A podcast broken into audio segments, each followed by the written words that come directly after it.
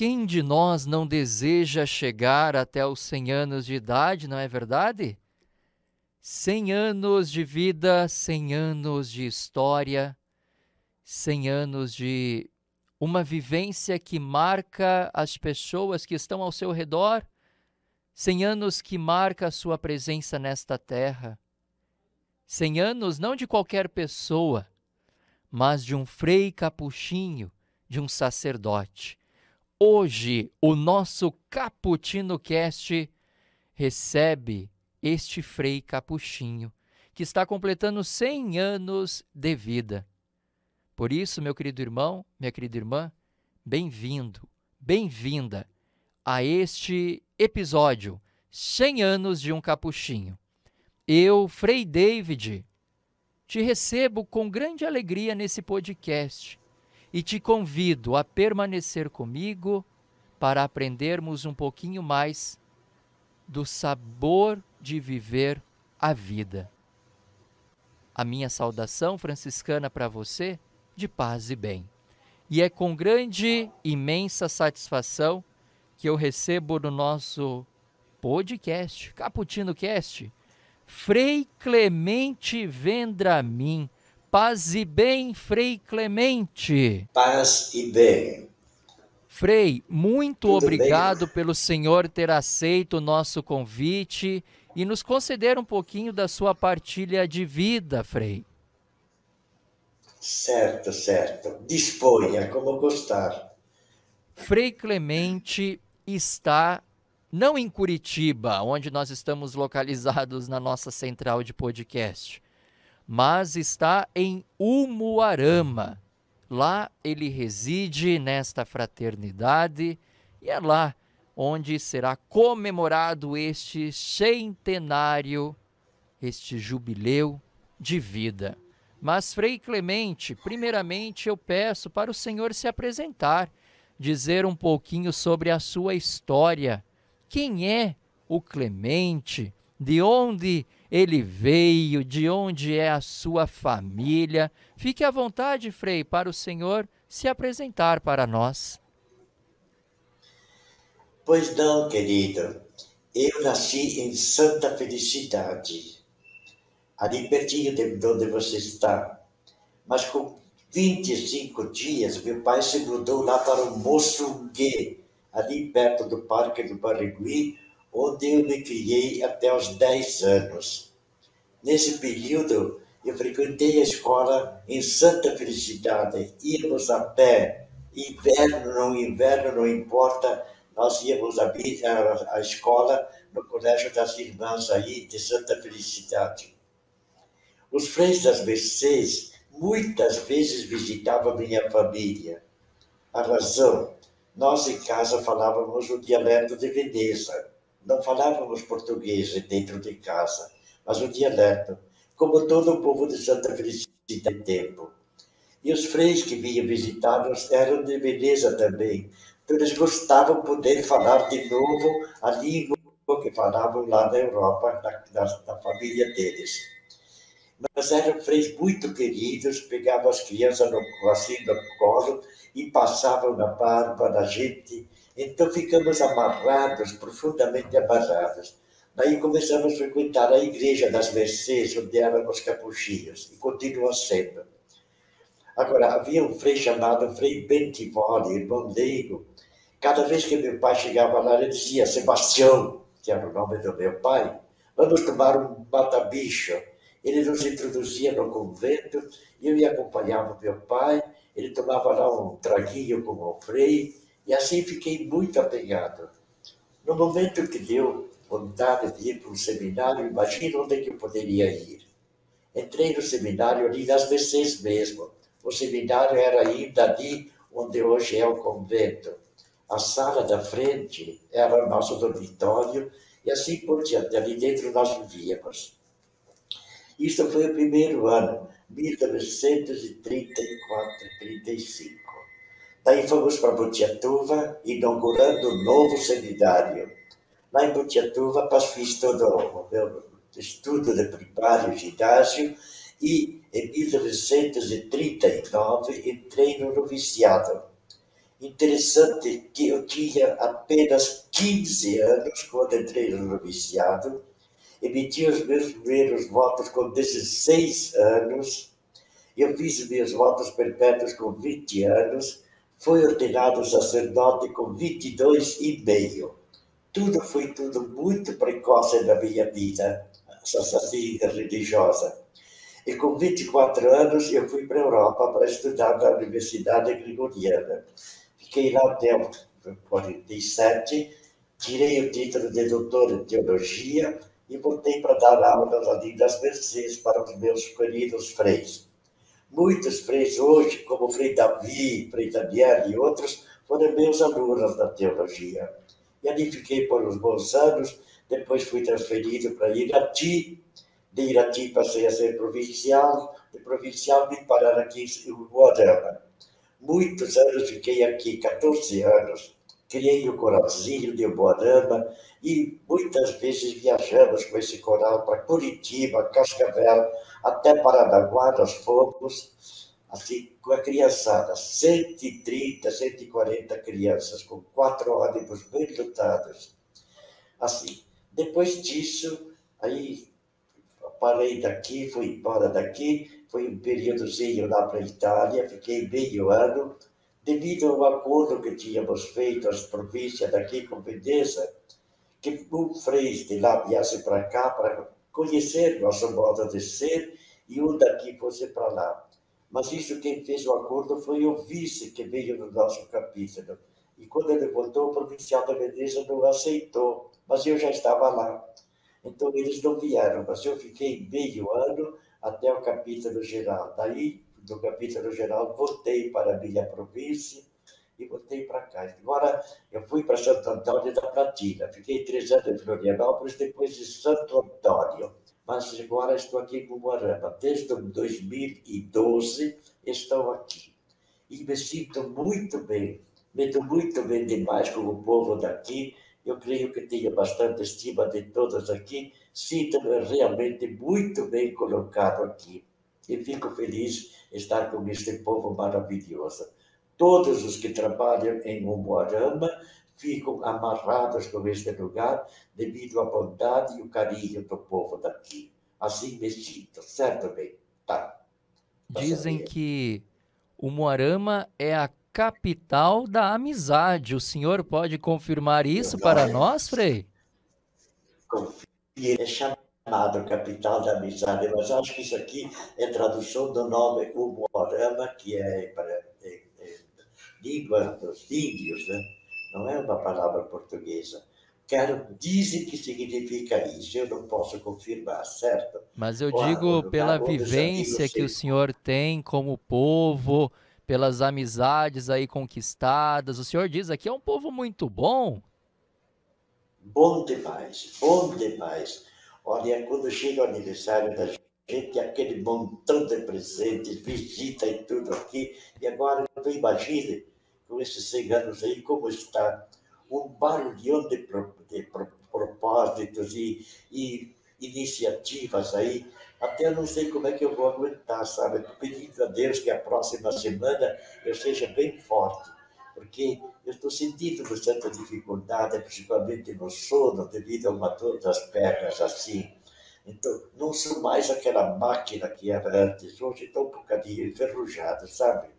Mas mesmo assim, eu acredito que é bom o senhor compartilhar com todo aquele que está nos ouvindo, Frei, que o senhor não fica quietinho no seu quarto. O senhor, com 100 anos, está trabalhando firme e forte. Trabalhando normal, porque aqui não tem distinção do meu trabalho e dos outros freis. Eu visito as capelas para o interior e quando de dia eu vou dirigindo de noite gosto que alguém vá dirigindo devido à luz dos carros. As estradas do interior são muito estreitas e tem muito movimento de caminhões e coisas, e eu me sinto um pouco mal com a luz daqueles carros. Agora, de dia não. De dia eu vou em qualquer lugar por aí, tudo por conta própria, não preciso que alguém me acompanhe. Estou dirigindo tranquilamente. 100 anos, olha só, meu irmão, minha irmã, 100 anos Mas você vendo o Frei Clemente, você não dá 100 anos. É um homem plenamente lúcido, animado, perseverante. Ele é um grande exemplo para nós, os freis capuchinhos do Paraná e Santa Catarina, da nossa província São Lourenço de Brindes, mas também para todos os freis capuchinhos, pois este homem realmente todos os dias busca viver a sua vocação. Frei, o senhor comentou que o senhor realizou uma especialização em Roma. Sim, foi da teologia dogmática. Nesta teologia, teologia depois o senhor então lecionou um pouco de tempo para os freis. Para os estudantes para os nossos estudantes. Frei, mas mesmo assim, pelo pouco que eu sei, o senhor continua lendo, se informando, se atualizando. O senhor não fica parado. não pode parar porque enferruja, viu? Agora, lecionar em Curitiba, eu lecionei muitos anos também no seminário, naquele seminário diocesano Capuchinhos mas para todos os estudantes de teologia de lá. Era para todos eles, certamente. Certo, certo. E outro ponto também muito notável na sua história, Frei Clemente, é que o senhor é um homem polivalente e também, como eu já estava dizendo, sempre atualizado. E olha que bonito, Frei, o senhor aí em Umuarama, no norte novo do nosso querido Paraná, o Frei aqui diretamente de Curitiba. E com a tecnologia parece que nós estamos assim na mesma sala, conversando. Como que o senhor vê, Frei, esse progresso da tecnologia? Como que o senhor tem essa visão para compartilhar um pouquinho para nós? Muita gente pergunta, mas eu não sei o que responder. Para mim é tão natural que seja assim. Eu não sinto nenhum um sentido interior que me diga que está, precisa parar com isso, parar com aquilo. Eu me sinto tranquilo quando falo, me sinto tranquilo quando prego durante a missa, também minhas homilias, rezo minha missa com muito gosto, toda, toda vez que eu rezo lá na igreja, gosto daquilo que faço lá, uma coisa que me agrada demais, que me enche o coração também. E quando acaba a missa, muita gente me diz: Que bom, Frei, gostei da tua missa. Eu fico, mas não gosto da minha, gosto da missa de Jesus, querido. É dizer, mas é você que traz essa missa para Então eu saio de lá todo satisfeito e um pouco até orgulhoso, bobamente orgulhoso, certo? Perfeito, perfeito. E Frei, diga uma coisa para nós, hoje com 100 anos, o senhor sente esta mesma motivação, este mesmo encanto da tua vocação, da, do teu ministério, quando o senhor iniciou essa caminhada? Olha, nunca durante todo esse tempo eu tive qualquer dúvida sobre isso. E hoje eu me sinto tão contente com o que estou, que não, não, não teria dúvida em começar tudo de novo, viu? Estou bem contente como estou e espero que no momento que Deus me chamar, eu esteja bem preparado para me encontrar com Ele lá. Não é brinquedo. Eu sempre penso nesse encontro com Jesus lá no, no juízo particular com Ele. O que Ele vai me dizer? Que você deixou disso, deixou daquilo. Eu vou dizer o que, meu Deus? É verdade. Eu não fiz tudo que Deus pedia para mim. Muita coisa deixei de fazer, certamente e algumas até com certa negligência, com certeza. Mas o que eu pude fazer, acho que fiz, estou fazendo agora. Eu não sou vigário aqui, eu sou apenas um assistente religioso, porque a diocese não admite quatro vigários religiosos, só três. Então eu estou aqui só como um frei para confessar, para pregar, tudo, mas eu não faço batizado, não faço casamento, senão a pedido das pessoas. Normalmente nada disso eu faço, certamente. Mas visito as capelas todas eu faço normalmente como os outros freis e me sinto muito bem feliz assim, não queria mudar por nada. Eu não posso perder Inclusive, a oportunidade de te perguntar, Frei, o que te motiva nesta perseverança que é exemplar para todos nós? Olha, não sei, eu não saberia mesmo fazer outra coisa, viu? Porque desde, desde, desde, desde meus dez anos, o meu sonho era este, e nunca deixou de ser. Então, nem me passa pela cabeça qualquer outra coisa, porque eu nem teria capacidade para outra coisa. Só sei fazer isso, e é aquilo que eu faço com alegria, com gosto. Não, decidir, não gostaria nunca de deixar. Então, não tenho opção, não tenho outra alternativa senão continuar alegre, como estou, estou satisfeito, e assim quero que seja até o fim dos meus dias não vou ter nunca problema de perseverança neste sentido, certamente. Nestes 100 anos, o senhor poderia dizer para nós qual foi o momento mais marcante da sua história? Bom, lógico, é, primeiro os votos foram aqueles que mais marcaram, né? Porque a gente deixou de ser um leigo, começou a ser um religioso, e aquele tempo tínhamos como mestre do serviço o Frei Barnabé, que era um frei muito espiritual, ele preparou muito bem a gente para esse passo, a consagração com os votos. Foi um dia espetacular. E o outro foi o dia da ordenação. Que sonho a gente se tornar sacerdote, poder rezar uma missa. São dois pontos extremamente marcantes da minha vida, esses dois. Creio que outros têm todos de muitos momentos importantes, mas esses dois têm sobressalência. Agora, tem certas coisas da vida em Roma, sim, que me marcaram profundamente. Em 1950, eu estava na Praça São Pedro, participando da grande cerimônia da proclamação do dogma da Assunção de Nossa Senhora, pelo Papa Pio XII último dogma a ser proclamado e possivelmente o último que se será, porque não se vai proclamar outros dogmas mais. Estava muito bonito, muito tudo bem arrumado e uma coisa espetacular. Outro ponto bonito que eu tive por lá foi uma entrevista com o Padre Pio.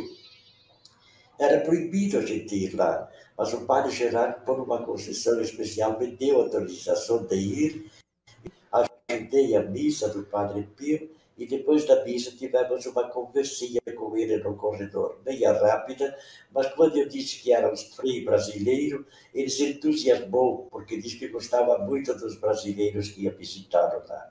Esses são pontos marcantes para mim. E lógico, o dia que eu fiz a defesa da minha fé, de, fé da minha tese, aí foi também uma alegria de poder voltar para casa, que eu morria de saudades do Brasil, lá em certamente. São pontos bonitos da minha vida. Então o senhor teve até uma experiência com o Santo Frei Padre Pio. Tive. Aliás, tive experiência com três santos. O Papa Paulo VI, eu participei lá no capítulo geral, da entrevista dele conosco, mas esse começo eu não falei pessoalmente, mas estava na presença dele. E com João Paulo II eu falei, quando fui para lá, tivemos uma conversinha pessoal, nós dois, assim, poucas palavras, lá. E depois eu encontrei aqui em Campo Grande, quando ele veio visitar a, o Mato Grosso do Sul aí. Aí lá eu pude falar para ele polonês, louvado seja nosso Senhor Jesus Cristo, que eu sabia falar em polonês, e ele com muita alegria me respondeu em polonês também. Então, são momentos bem, bem marcantes na vida da gente. Três santos com os quais eu tive contato. Que com certeza alimentaram ainda mais a sua fé e o desejo de prosseguir nesta caminhada. É lógico, é lógico. Frei Foi Clemente, também eu gostaria de fazer uma simples pergunta sobre São Francisco de Assis na tua vida, Frei o que representa este santo para o senhor? Olha, São Francisco eu não posso dizer na minha vida, eu quero dizer que na vida de todas as pessoas que sabem a história dele e acompanharam a, a vida que ele levava antes e a conversão e a dificuldade que ele teve com o pai, a renúncia, tudo, tudo isso aqui quem pensa em São Francisco de Assis tem que pensar em Jesus Cristo, não pode pensar no Chiquinho de Assis, não. Porque ele é uma cópia perfeita daquilo que Jesus queria que a gente fosse. São Francisco, eu achei que foi um, um exemplo extraordinário. Aliás, uma coisa que me ocorreu ontem. Ontem nós celebramos o dia de São Domingos, que é o fundador dos padres dominicanos.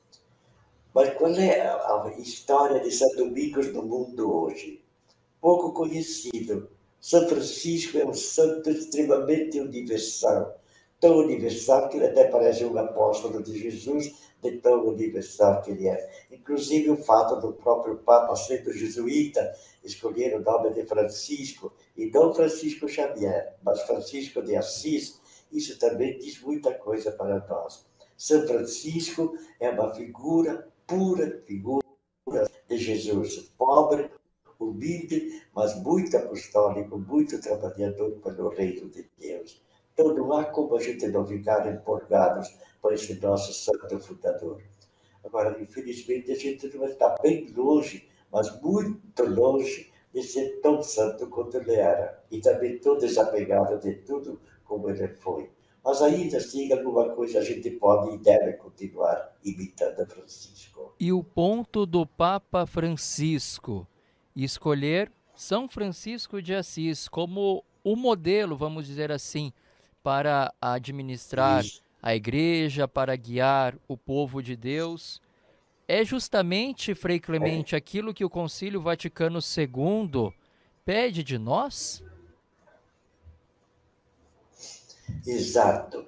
Isso é maravilhoso. E não só, mas o que o Papa Francisco está fazendo, principalmente esse último ato forte dele, proclamar a igreja como uma igreja sinodal, isso me empolgou, porque sempre tive na cabeça essa coisa. Os leigos não podem ser uma parte passiva da igreja. Os leigos têm que ser ativos tanto quanto o clero tanto quanto os religiosos. E é isto que o Papa está querendo agora. Eu estou esperando ver o que vai dar esse ciclo de outubro, ciclo dos bispos sobre o trabalho da igreja, como igreja sinodal. E para dizer, em praticamente todas as homilias que eu faço da igreja, uma palavrinha sobre a sinodalidade da igreja, eu sempre faço porque é a nova face que o Papa quer que a Igreja tenha e que sempre deveria ter tido. Não há distinção entre uns e outros. Todos os que são batizados são autênticos apóstolos e devem ser ativos, não passivos, como era a Igreja, como um rebanho. Antes do Vaticano II, dizia-se que o Papa e os bispos e os padres eram os pastores e os fiéis eram o rebanho. O rebanho que só ia atrás, que os pastores diziam. O Vaticano II falou que a igreja é povo de Deus, não é um rebanho. E o Papa agora, com esta força que ele está querendo que tenha o aspecto sinodal da igreja, está dizendo, não é só que é povo de Deus, mas é um povo de apóstolos, todos, todos apóstolos de Jesus. Não acha bonito isso? Acredito eu, Frei, que nós estamos num dos momentos mais belos da nossa história enquanto igreja, porque estamos buscando voltar às origens, viver realmente como essas primeiras comunidades cristãs, como o senhor já destacou, sem muito clericalismo, um protagonismo para os nossos irmãos leigos, mas também uma igreja é, que se faz em conjunto.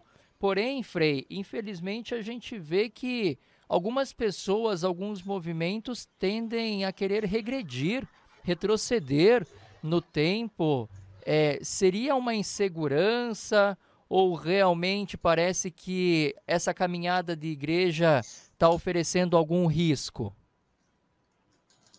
É um saudosismo bobo que infelizmente ainda está por aí. Tem alguém que ainda fala em querer igreja em latim. A igreja em latim. Eu celebrei muitos anos em latim, mas eu vejo hoje a diferença infinita que existe entre aquela a missa de então e a missa de hoje. Quando era em latim, veja lá, quando trabalhava nas Mercês, eu tinha uma cruzada eucarística, era perto de quase 200 meninos e meninas que faziam parte dessa cruzada eucarística. Como era a missa com eles? Tinha o harmônio, eu tinha aquele teclado de fora, no meio da igreja, cantávamos, rezávamos o texto e tudo, enquanto o padre celebrava lá no altar. Ninguém sabia de nada mais, senão na hora da comunhão, daí ia receber a Eucaristia. Mas era assim. Compare com a igreja de hoje, com a missa de hoje. Então não tem como não ficar contentes com a enorme evolução que esse bendito Vaticano II trouxe, mas que alguns gostariam de brincar. Infelizmente brincaram mesmo, bastantinho mas o Papa Francisco está empurrando a igreja para frente. Isso é muito bonito e confortante. Infelizmente, a saúde dele não é o que a gente gostaria que fosse e gostaria que ele pudesse durar muitos anos ainda no governo. Isso Deus é que sabe, sabe? E diante destas mudanças, Frei, o senhor percebe que realmente as pessoas estão se afastando um pouco mais da Igreja Católica, de que as nossas igrejas já não, não se encontram tão cheias como antes. Tem algumas pessoas que até questionam a estrutura paroquial. Como que o senhor pode nos auxiliar com a sua experiência, aquilo que o senhor viveu, está olhando e poderia também nos prospectar para o futuro? Bom, mas isso, daí passa para outros aqueles que não tinham formação boa porque se alguém tem uma formação boa dentro da Igreja Católica, nunca vai trocar essa igreja por nenhuma outra. Então era que talvez a formação dessas pessoas não era tão profunda. Você deixa levar as promessas bobas que a gente não cumpre. Igrejas que muita maioria delas procura muito mais assim apoio material, para Deus sabe para quem aquele dinheiro, mas não é para levar para uma vida espiritual, para uma vida de união com Deus, como a nossa querida igreja. Nunca alguém faz algo parecido como a Igreja Católica com relação à santificação das pessoas. Ninguém. E nesta caminhada ainda de igreja, Frei, porque com certeza o senhor tem muito, tem muito a nos enriquecer é, com a sua partilha.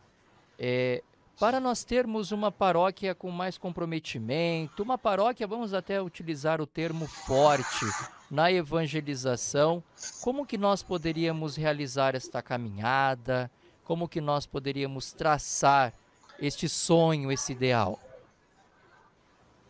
Bom, aqui, graças a Deus, esta paróquia vai indo bastante bem, viu?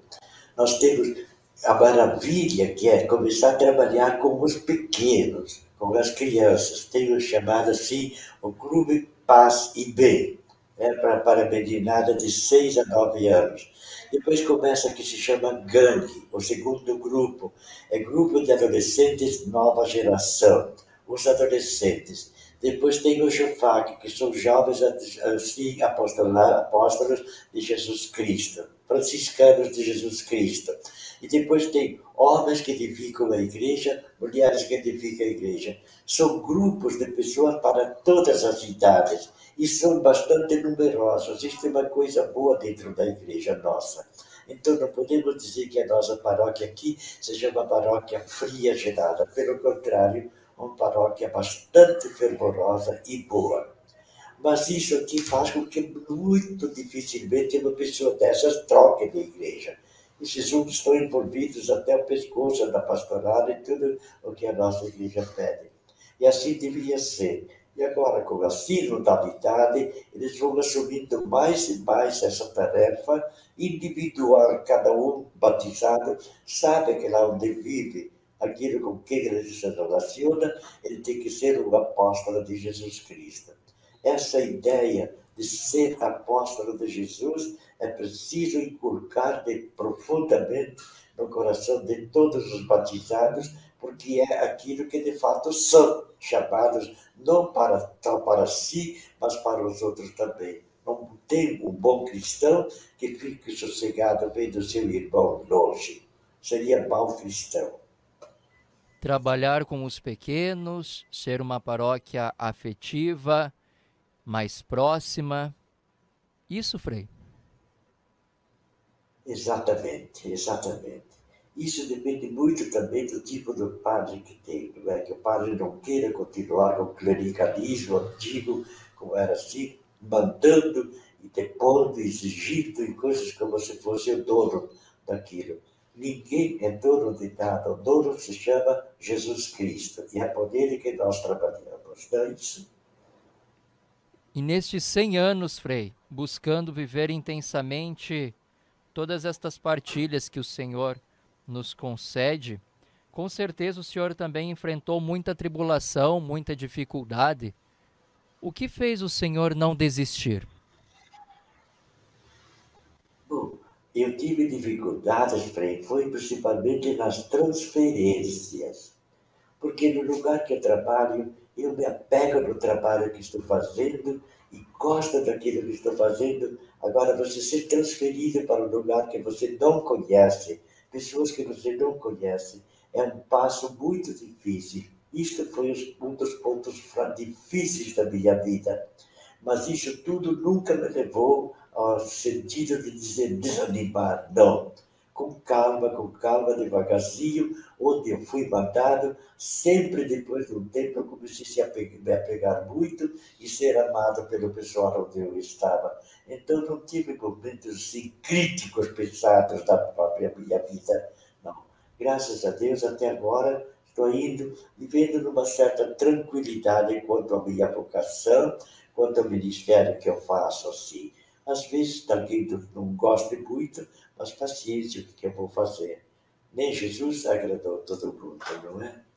Olhando para os freis mais jovens, mais novos, dá essa esperança de uma igreja que se renova, que uma igreja que continua realmente a trazer a alegria do Evangelho, Frei? Olha, dos novos eu conheço só Frei Luiz Felipe, que trabalha conosco aqui. Queria Deus que todos os freis novos fossem como ele, metido até o pescoço dos terrenos de Deus. É um menino que dá exemplo muito bonito aqui na paróquia, e queira Deus que os outros, eu não, posso, não posso saber como estão agindo os outros, mas que sejam todos assim, empolgados pela sua vocação Está sendo muito bonito o que esse menino está fazendo aqui na Pastoral da Juventude, da Adolescência, ele que cuida desse campo aí. E muito amado por eles, e estimado e também obedecido daquilo que ele pede a eles. Então, eu acho que esse é um exemplo. E gostaria de dizer que todos são assim, não posso falar, porque eu não, não estou muito ao par do que acontece para cá e para lá, certo? mas a exemplo dele é muito bonita, tá bom? É, com certeza se percebe um pouco de diferença na formação do teu tempo para hoje. Mas o ideal, é. o carisma capuchinho é o mesmo. Claro que é, claro que é. São Francisco, aliás, eu penso também, a nossa ordem, você sabe que tem problema que algum dia ela vai desaparecer, isso vai assim como ela é, mas não como seguidores de Francisco, porque seguidor de Francisco é seguidor de Jesus Cristo. E Jesus Cristo nunca vai deixar de ter seus seguidores. Então, Jesus, Francisco foi um modelo bonito de Jesus, uma cópia de Jesus bonita, e vai sempre haver pessoas que copiam São Francisco de Assis, procurando copiar Jesus dele. Isso nunca vai acabar, certamente. Tá bom? Então, nunca, não é olhar com pessimismo para o futuro, não. Jesus disse: as portas do inferno não vão prevalecer. As portas do inferno não é só destruir, mas é também debilitar, tornar a igreja fraca. Nunca vai acontecer isso. Agora, se tem gente que abandona, tem também uma multidão enorme de pessoas que estão firmes e praticam muito bonito e deixam a gente muito contente também. Então não é de ficar de braços caídos, não. Alegre, certamente. Frei Clemente, e na sua história de 100 anos, o senhor pode dizer que vale a pena todos nós buscarmos chegar aos 100 anos ou não? Se vale a pena o quê? Se vale a pena nós chegarmos aos 100 anos, porque nós queremos viver e viver muito. E o senhor está chegando aí numa meta que poucos alcançam. Então, vale a pena? Extremamente sim. e que não pare no seis, se for possível, que, porque a, a, saúde hoje é mais cuidada, que não pare no seis, continue depois também, mas não para ficar encostados, que possa continuar nos 100 anos fazendo alguma coisa boa para o reino de Deus. Eu não gostaria de encostar, não. Gosto de estar fazendo aquilo que estou fazendo, gosto de cumprir os deveres que me são pedidos e fazer isso com satisfação e também com, assim, digamos, com competência, não ser apenas uma coisa, mas fazer com capricho, bem feitinho, aquilo que se pede. Gostaria que muitos dos nossos filhos pudessem chegar a 100 anos e passassem de 100 anos. Queira Deus que sim, que a saúde de muitos seja assim. A minha saúde nunca foi tão extraordinária, mas também nunca esteve tão a perigo assim, nunca por doença. Eu tive perigo por acidentes, coisas assim, quase morri em acidente e não aconteceu nada, nem machucou pela graça de Deus, mas podia ter morrido por exemplo, quando o carro cair tivesse, sem tivesse incendiado, aí teria morrido. Mas pela graça de Deus estou aqui, não aconteceu nada. Mas quanto à saúde física, nunca tive problemas sérios de saúde, assim que pusesse em perigo a minha vida. Graças a Deus, bem. E se o senhor pudesse nos ajudar, se o senhor puder nos dar algumas pistas, como que nós também podemos chegar não só aos 100 anos, mas a uma vitalidade de vida. Parece até um pleonasmo, uma repetição, dizer vitalidade de vida, mas porque às vezes nós passamos pela vida, mas não, nós precisamos vivê-la e viver intensamente. Pois eu acredito que é assim que o senhor está chegando aos seus 100 anos de idade. Eu não tenho receita para isso, sabe, Frei? É só ir vivendo tranquilo, fazendo. Agora, é lógico, controle a boca, controle a comida. Eu sou muito moderado nisso. Comer apenas o suficiente para poder dormir, não mais que isso. Mas isso aqui é uma receita boba que eu não vou dar para ninguém, cada um veja como faz. Eu cumpri assim como pude e ainda continuo fazendo, certo? Mas eu acho que grande parte depende muito de não ter exageros na comida para se ter uma boa saúde, porque o organismo da gente funciona muito bem quando a gente cuida certo?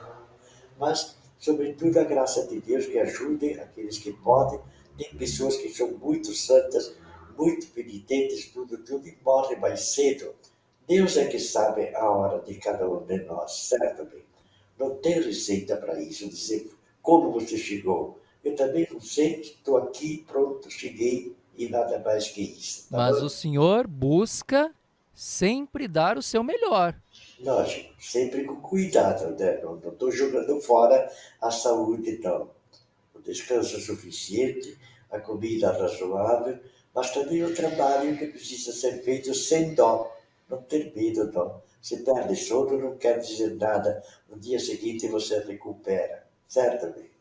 E com a idade, com esta sabedoria que o senhor vai adquirindo, também creio eu que as preocupações vão diminuindo e vai havendo maior tempo, maior espaço para a oração, para uma comunhão com Deus, para a contemplação.